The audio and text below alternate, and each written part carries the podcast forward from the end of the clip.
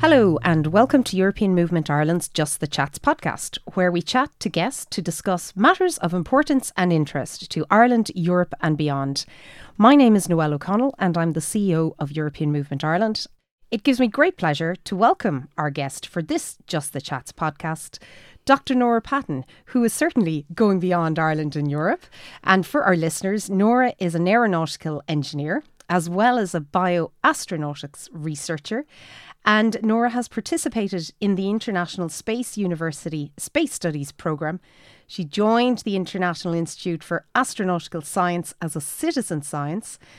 And not only that very impressive bio, she is a STEM advocate and an award winning author, having published a children's book titled Shooting for the Stars, and ha- is going to be Ireland's first space astronaut. Am I right, Norah? Yeah, that's the plan. a very warm welcome to you, Norah, and congratulations on launching your sponsorship campaign for getting you into space. What an amazing step forward to Ireland can I say having a seat at the table in space exploration, or am I mixing my metaphors there? No, absolutely. And thanks so much for that uh, wonderful um, introduction. It's my pleasure to to join you on the on the podcast. Ah, great.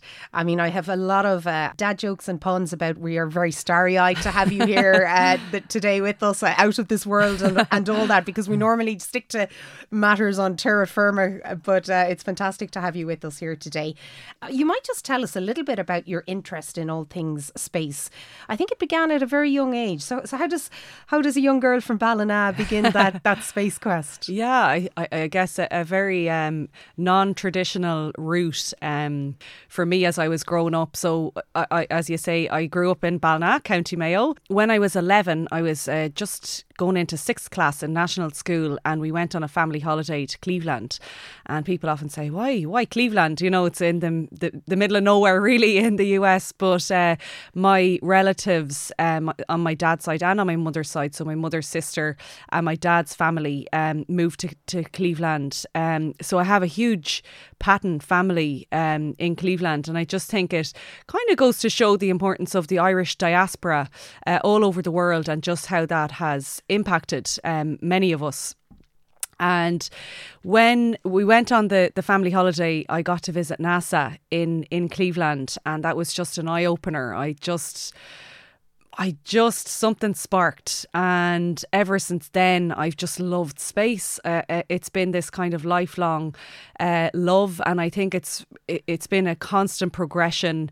Um, you know, through studying engineering and participating in ISU, and now with the citizen science program. But uh, yeah, I think it's been absolutely amazing to see how the industry has uh, moved and changed over the past couple of decades. Absolutely. And and I think you got a, a, shout out by President Biden when he was in Mayo. Am I right? I did. I must have watched the clip back about 16 times and I still I still can't believe it. But um, an absolutely amazing um, moment, you know, to have your name mentioned by the President of the United States. You know, he obviously has heritage from Ballina. Um, so an amazing link for, for Ireland um, and, and for the west of Ireland um, to have that close connection with the, the, the President. Absolutely. So are you are you first citizen of Ballina?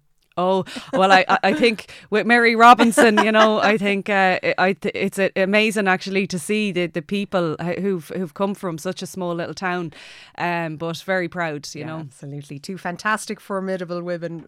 And Norah, just in terms of the space sector, obviously it's it's it's really you know, it's a burgeoning growth area. Uh, estimates say it's it's worth about 500 billion globally, creating really exciting opportunities across many domains you know, from your perspective, and I know recently you met with um, Minister Neale Richmond, who is effectively Ireland's Minister for Space, has responsibility for the space portfolio. How do you see us in Ireland harnessing our tech and development sector t- to that advantage and contributing to to this, this growing space sector? I mean, because you're really at the you know at the very heart of it. Yeah, for sure. Um, I, I think um, you know, you look at how it has grown in terms of commercial opportunities and um, commercial economic growth in the past, even the past decade. It's really been on the rise. Um, so yeah, as you say, estimated to be about half, half uh, 500 uh, billion at the moment. I've seen projections saying the sector will reach one trillion in the next decade or wow. so. Um, might be a bit bullish, but still, it just gives you a sense of it's growing uh, year on year. And um, I mean, absolutely for Ireland, um, it's, you know, we're a very smart nation, you know, very technology driven. Um, and I think there's probably layers of how companies can um, get involved. Um, uh, I've recently started working with an Irish uh, space startup called Réaltra, and I think they're a great example of how they've been able to leverage national funding, for example, um, Enterprise Ireland funding uh, through the Agile Innovation Fund, um, and then use that that funding to really research the kind of tech and the business case for different space products, um, and then following on from that, there's our membership in the European, our Irish membership in the European Space Agency allows companies to participate, you know, to bid on certain uh, programs and projects and um, to work with companies from across Europe um, to build um, new technologies and really to kind of um, you know increase their foothold in the sector, um, and then that then allows companies to work commercially. So they have commercial products, commercial projects, commercial, you know, stuff going on uh, in their organization uh, where they can work with big primes and, and other organization o- other organizations across the world um, on commercial commercially focused projects. Right. And and and tell me like so does Ireland have a have a space strategy or do we have a space agency? Are we comparable to say we normally compare with the Nordics in terms of population size? Where do we fit on the space ecosystem? As you mentioned, I met with uh, Minister Richmond um, just recently. Um, it's been fantastic, I think, for the sector to see the increased support. Um, so, just in the recent budget, there was an extra 3.3 million uh, dedicated to the space um, fund um, because there are all these opportunities for companies to, to, to, to take advantage of, of the sector. Um, in terms of where we sit, um, we are we we put in Ireland puts in less than half of one percent of the European Space Agency budget. Um, so okay. we're still on the lower end. Um, but I think it's it's it is great to see the number of companies uh, getting awarded ESA contracts on the rise, and that's that's European Space Agency. European Space Agency contracts, absolutely. Um, and so, in what areas now? Just can you give us an example of what would the contracts be for? Yeah, d- different areas. So, for example, uh, artificial intelligence for satellites. Um, so you look at the satellite market and its projections over the next decade. Um, 100,000 satellites. 100,000 uh, satellites yeah, which is is that additional to what's already yeah, I mean, there's there's a, f- a few thousand there at the moment, um, but y- you look at kind of the projections. I mean, if you can add in AI um, to make the satellites smarter, um, more autonomous, um, you know, allow more commercial off the shelf. They're called COTS components. They're cheaper, um, uh, but allow them to to be used more in satellites. You're bringing the cost down, um, and using AI, artificial intelligence, you can kind of um, make them a bit more rugged um, um, for the space environment. And Ireland, we recently launched one, didn't we? Or, yeah, yeah, yeah, for sure. So that was a, a, massive milestone. I mean, for, for Ireland to have its first satellite, um, uh, and the the it's it's looking good. I mean, the telemetry, the the you know beacon is uh, responding back to to to. Uh, so the, it's like the Mars rover probe is sending a homing exactly, beacon. Exactly, exactly, But um, I mean that that's you know been a you know I think there was about fifty students who participated um, you know during the life cycle of of sending that uh, satellite to space. Um, a number of different Irish companies uh, manufactured different components. Um, so it's really uh, brilliant to see, you know, researchers and industry come together to make it happen. And your own company, Réaltra, what what what do they do? What areas are they involved in? Yeah, so they, um, I've been following them for the last couple of years, and I mean they're really just very innovative, very progressive. Um, uh, just recently, uh, we had a, a, a signing of um, a 1 million euro uh, commercial contract with um, Ariane Group, which is a French rocket launch company. Um, and so Réaltra have a, a, a, few different projects with Ariane. Um, they make the video telemetry system, so the video, the cameras that go on the rocket and actually you know, take that footage, you know, that footage that we all can watch of the rocket launching into space. That's actually Irish built uh, cameras and telemetry systems. Isn't so that the, fantastic? It's amazing, yeah. And I mean, um, the James Webb Space Telescope, which launched um, 20 Christmas Day 2021, that absolutely iconic um, footage of the James Webb leaving the rocket and you know heading out on its final journey uh, into space was taken from uh, Réaltra built uh, cameras, which is, you know, wow. I think for Ireland is just such a proud thing to be part of. It was a massive mission, a massively yeah. important launch, and everything. So um, uh, that's just one example. Fantastic, and I'm sure there there are many more. No, it's great to hear that. And you you've touched a little bit about, um, the, the, you know, the increase in private investment lowering the cost of launching of satellites. I'm kind of thinking if there's going to be an additional hundred thousand there, there'll have to be like some sort of traffic light system going on. You know, I don't know how all that'll be managed, but um, the World Economic Forum recently reported um, that you know that the prospect of innovations such as these space-based energy generation could lead to tourism, space commercialization. Do you see any risks associated with that, or or what are your views on that? Yeah, I mean, I suppose it's it's often that opportunity and risk are you know the opposite side of the coin um but i mean I did definitely coming back to the whole launcher market. I mean, right now Europe is absolutely at a crisis point uh, when it comes to launchers. Um, Ariane six, which is the next generation of rocket launch launcher um, that's due to launch kind of mid 2024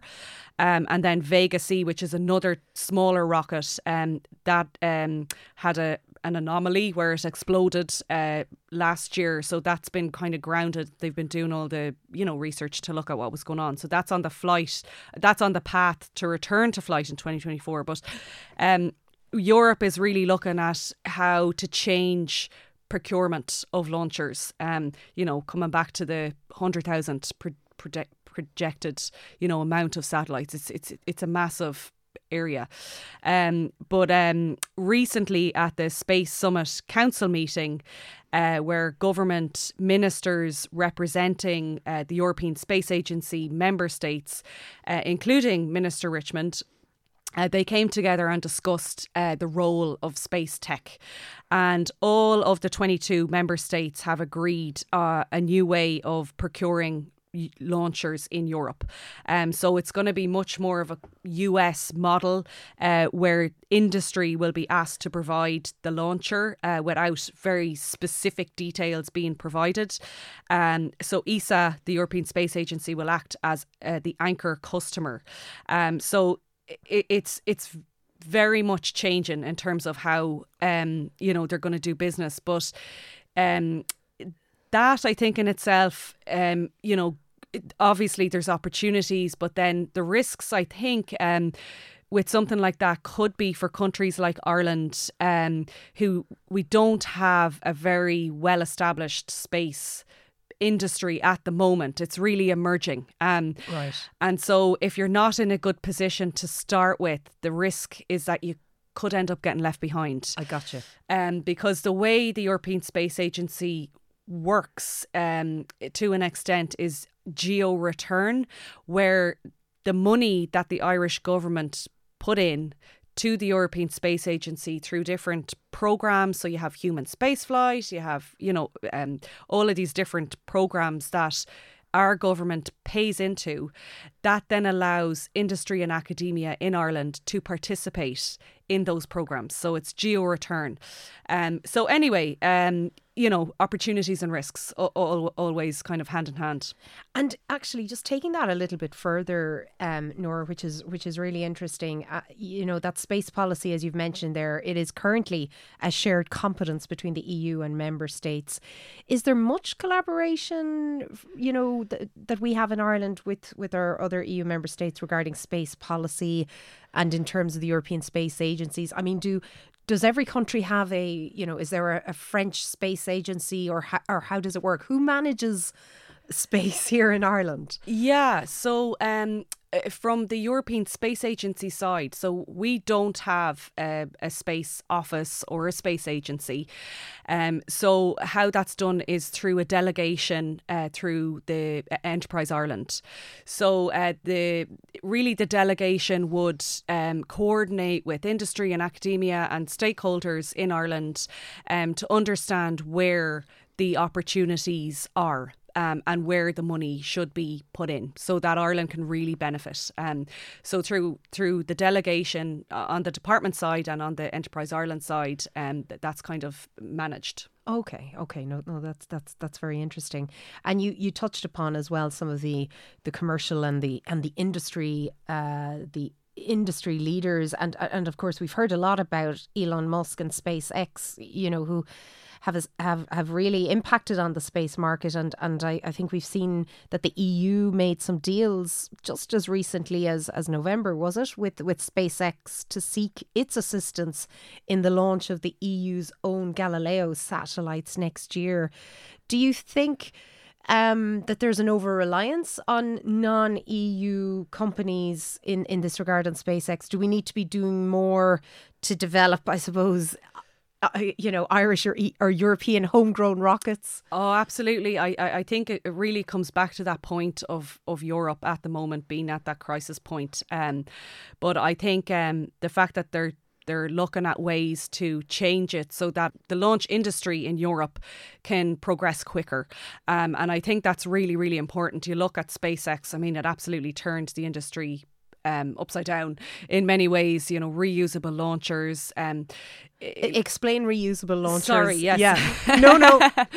so, yeah. um, launchers like rockets that actually, yeah. you know, launch off the Earth, and then part of that rocket actually comes back down and like uh, lands itself. So um, recyclable, um, basically. Exactly. Yeah. Right, exactly. Yeah. So if you think, um, you know, there's massive cost involved in building, testing, launching anything. So if you can reuse whatever you can reuse, it's going to bring the cost uh, of the launcher down. So, what would the cost be of an average launcher? Um, it depends. So it depends on the size. It depends on the weight. It depends on where it's going. Um, so there's there's kind of multiple factors. Um, but uh, I think you know when you lo- look at SpaceX, like they they initially started off with their cargo, so no humans on board, um, rocket, um, and then through the uh, commercial crew program with NASA, developed the crewed rocket. So you know the space shuttle retired back in 2011. The US had no way of launching Americans from American soil for many years, so they were very dependent on on Soyuz. So I suppose it's not uh, unique to Europe to be in a kind of a crisis mode at the moment um, in terms of the launchers, but it's just great to see um, the member states and the European Space Agency really pulling together to see how they can mitigate it for, for future decades. So, is it a goal that all the European rocket launches would, would, would kind of be sourced from European led companies or, or, or is it just is it a really interconnected global global space market and you just go with where the technology is leading? It's really to get sovereignty for Europe. So yeah, absolutely to look at companies in Europe that can create and develop and launch rockets. Um, there's a lot of activity happening at the moment in terms of development um, through EU uh, funded programs. For example, there's a Salto project uh, taking place at the moment. So Réaltra are participant participating um, in that. It's looking at developing uh, a reusable uh, launcher, so one that will launch and, and reland for for reuse. Um, so there's a lot of different activities, different companies. And I, I think this kind of strategy of the European Space Agency to move to more of a commercial type model, some companies will progress and thrive. Not all of them will. There's a there's, there's a lot of activity. I think that's just the nature of it. Sure, uh, you know, uh, uh, no, very much so, and and it's really goes to the point of Ireland's growing reputation. I, I think you, you'd agree, leading on the technological hub side of things in a European and international context, which of course creates a demand, a huge demand for STEM skill sets. But but we've seen that studies have shown there's a, a real gender gap in terms of STEM, both at third level and and in the workforce. And I think we saw in a in a in a recent um, OECD report that a quarter of those working in STEM industries in Ireland were women. So only only a quarter really, and and very little increase in that number since 2018. And I know you're a really passionate uh, STEM advocate and and a champion for it you know, from your perspective, Norah, why do you think we need uh, more women and girls in STEM, and how can we and and particularly you are already uh, uh, encouraging uh, encouraging them to pursue a future in STEM industries? Uh, yeah, I mean this.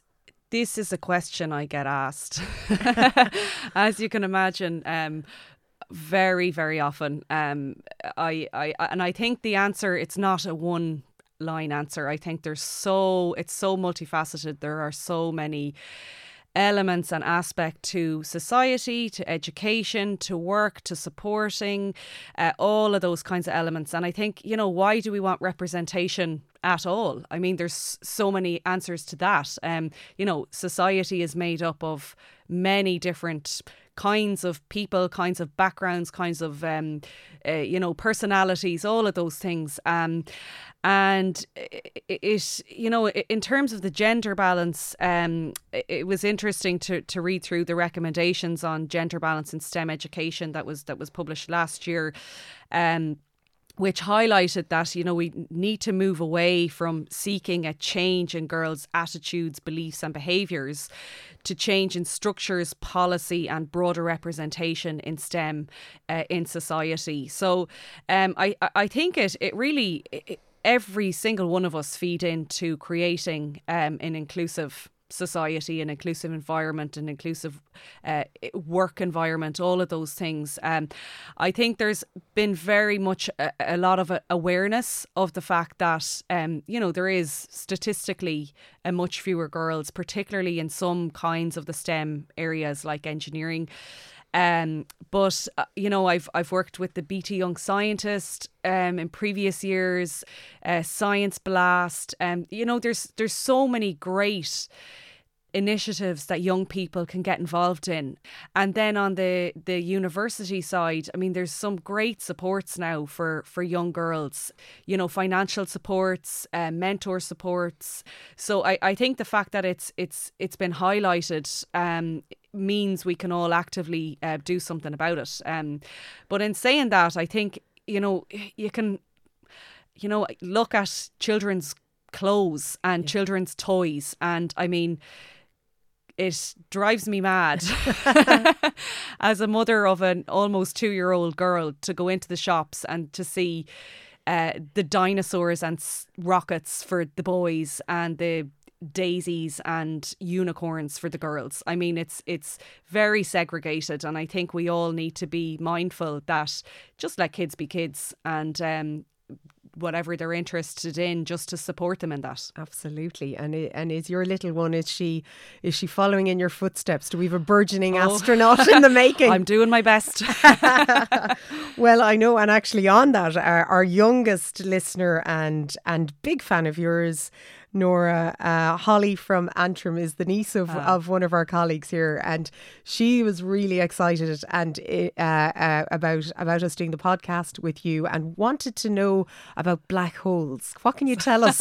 tell Holly and the rest of us what are so, what are black holes? Do you know what I'd love for Holly to do is to take the question and do a project at school, and I'd love well, to. there you go, Holly. Homework yeah. for Holly, and it'll be corrected by Norah. Is that what you're saying? I, I, I I, I mean, I get letters and messages from kids all the time, but I just love to see when they do the space project. So I'll throw that back at Holly and I'll say, tell me what you find out about space and black holes. Oh, brilliant, brilliant. Well, there you go. How about that? And uh, you know, I mean, for for all of us listening, we've we've often said about you know one thing or another it's not rocket science, but for you, it actually is all about rocket science. What was it like, tell us, to study at the International Space University? You know, tell us a little bit about that. Oh, yeah, I, I absolutely loved it. Um, I, I participated in the space studies program in 2010 which is mad to think it's that long ago. But um, I just, it was a real eye opener because I had gone through the undergrad and PhD um, in the University of Limerick. Is that with engineering? Engineering, yep, exactly. Um, so aeronautical engineering was the, the basic undergrad. And then um, you know, space is just so international. It's so multidisciplinary, and I think really that the, the nine week program at the Space Studies program was just the eye opener I needed to understand how global um, the the space sector actually is. And where was that? Uh, it was hosted in Strasbourg in France. Um, but the the program moves around every year, so it's hosted in different locations. So I was uh, lucky enough to be able to stay part of the uh, the the program um, for many years after I participated, and I have my global faculty status um, with ISU now, which is great. Um, but and uh, what does that mean? Do you lecture? Yeah, or, yeah, I've lectured. I've chaired departments. I've um, chaired a team project. Um, so uh, again, it's just been a, a great way for me to be part of an international space community, um, to understand understand where the industry and the market is at, um,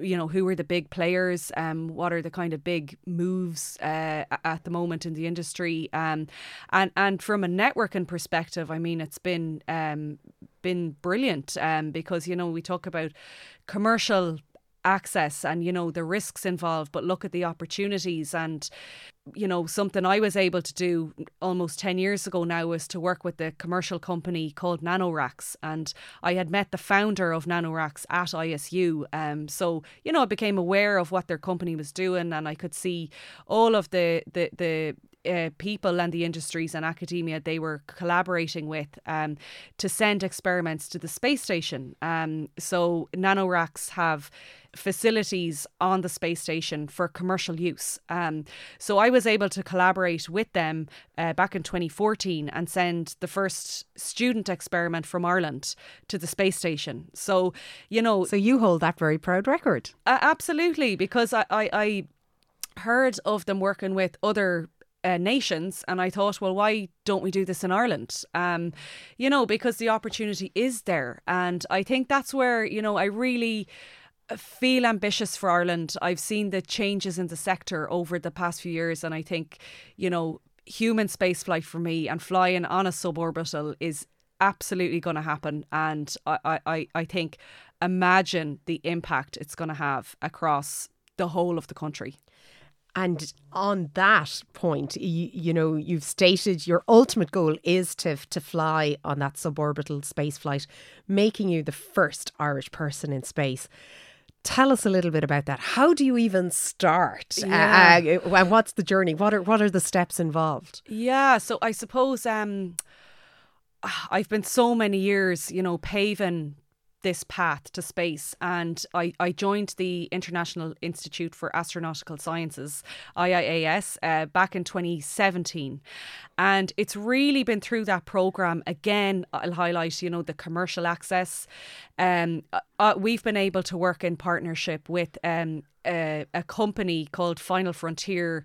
They were NASA funded to develop a spacesuit. Um, so on the program, you know, we were able to test that suit, to pressurize it, you know, to see what it would be like to actually wear a spacesuit. Space inside a launch vehicle. So, you know, an amazing opportunity for, for, for nations all over the world. It's a very international um, organisation. Um, and we've we've done multiple microgravity flights. So that's essentially where things float. Um, so you can mimic what the space environment would is be like. like. Um, but you only get about maybe 15 to 20 seconds. And you've done, uh, have you done a couple of those? I have, yeah, I've done several of them now, um, and they're done in collaboration with the National Research Council in Canada. So again, very much research focused. Um, you know, the the the IIAS have very good connections and links um, with various um, industries. Um, and very excitingly, uh, just in November this year, our first researcher got to fly with Virgin Galactic. Um, so that was a massive milestone for all of us in the community who have been really pushing hard to try and make this happen. And I just think, you know, f- for Ireland, um, we will have a seat at the human spaceflight table. Um, you know, my absolute goal and ambition and drive, um, you know, right now is to to to secure the funding uh, that that I need to make it happen. And so, talk to me a little bit about funding. How, how much would it cost, right, to get you on that seat on the, I was going to say, the rocket launch, the plane? What is. Yeah, so we're we're we're working through all of those details at the moment. We're talking to the commercial launch uh, providers, um, and so v- I'm working very closely with uh, I- IIAS uh, on this. Um, and uh, yeah, I keep an eye on my website for more updates. Okay, okay. But it, but it's kind of millions, right, though, isn't it? Yeah, low single millions. Okay, Yeah, yeah. okay. I mean, it's very doable if you look at what's at stake. I mean, you're you're talking about testing Irish research in space. Um, you're talking about human tended research where you have three to four minutes of microgravity compared to the 15 seconds on the the parabolic flight. And you'd be going a lot higher up. Yeah, absolutely. So so um between 80 and 100 kilometers is where the the flight goes and you'd get your astronaut wings and I mean what an amazing opportunity for emerging space nations to be able to collaborate with commercial operators and send researchers to to space. It's amazing. It's amazing, and you know, so so important from an, an Irish uh, perspective. So I think the message I'm hearing is to keep an eye on on on your various websites, social media platforms, and to watch this space because you know you you need support as well, right? Absolutely. Yeah, yeah, absolutely. I mean, and I, I just I, I've had absolutely wonderful um, support this year since going and launching the campaign to say like everything is in place bar the sponsorship now. It's been really really fantastic feedback and interest and um, so many people have messaged me saying you know we really want this to happen and wouldn't it be amazing for the next generation to see this and um, so yeah i think um, you know funding is never easy You don't have to tell an NGO anything about the challenges of funding, Norah. but I, I really firmly believe we will get there um, and I, I really I want the you know Irish government to support it so that it's an Irish mis- a mission um, with Irish research and an Irish researcher I mean it's it's it's going to be absolutely phenomenal for for Ireland to achieve it representing us in space. So, in terms of the timeline, okay, now to really put you on the spot, you might have heard this one before. So, are you going to get to space before Mayo win the All Ireland? I have heard that quite a few times. Sorry, the cliche jokes just keep on I- coming. Well, I'm I from my perspective, I'm pushing hard um, to make it happen soon. So who knows? Okay, well, well, look, that's putting it up to the Mayo, the Mayo footballers, right? exactly. No, and and tell me, Norah, I, I uh, you've you've published your own book, the the absolutely wonderful and and beautiful Shooting for the Stars children's book. But but for yourself, I mean, are you interested in sci-fi, or or are you you know are you a Star Wars, Star Trek fan, or what's what's on your Netflix uh, watch Oh, yeah. list? uh, yeah, I mean, I, I grew up watching Stargate SG One. Uh, I always say that when I'm doing talks, and I'm like, now I'm showing my age. You know, the one with MacGyver. Um, loved it. Um, yeah, love the Matrix, Star Wars, all those kinds of things. Um, yeah, I think it's only natural. yes, yeah, yeah, yeah. You know, in terms of um, that that interest in, in space, uh, do you do you think will there be people on Mars in, in your lifetime, or or what do you see as the future when we're watching all these all these movies? Where do you see the the potential, or is it limitless? I don't think it's limitless. I think Mars is probably further off. Um, you know, we're we as in this the space world uh, with the space agencies are currently working to get people back to the moon. It really depends on how quickly that happens, and then that's going to be their launch pad for. Why hasn't that happened before now? Um, money, I suppose, finances have been a big part to play. I mean, there was a lot of money put into the Apollo program back in the 60s. Policies and where money is spent kind of, you know, changed and the, the, the focus went to the International Space Station. Um, but, you know, that's been there for over two decades now with astronauts living and working on board. So we really would you would you like to do that? Would you oh, like to be yeah, one? Of... man, yeah, yeah, absolutely. I'd love I'd love that. Um, but I mean, orbital flight, I just don't see as a financially viable thing for Ireland for the moment. I mean, the suborbital is absolutely within reach. Right. Okay. Okay. So so we're starting with suborbital. Who knows? Who knows? Who, Who knows? knows? we, we we'll be ambitious.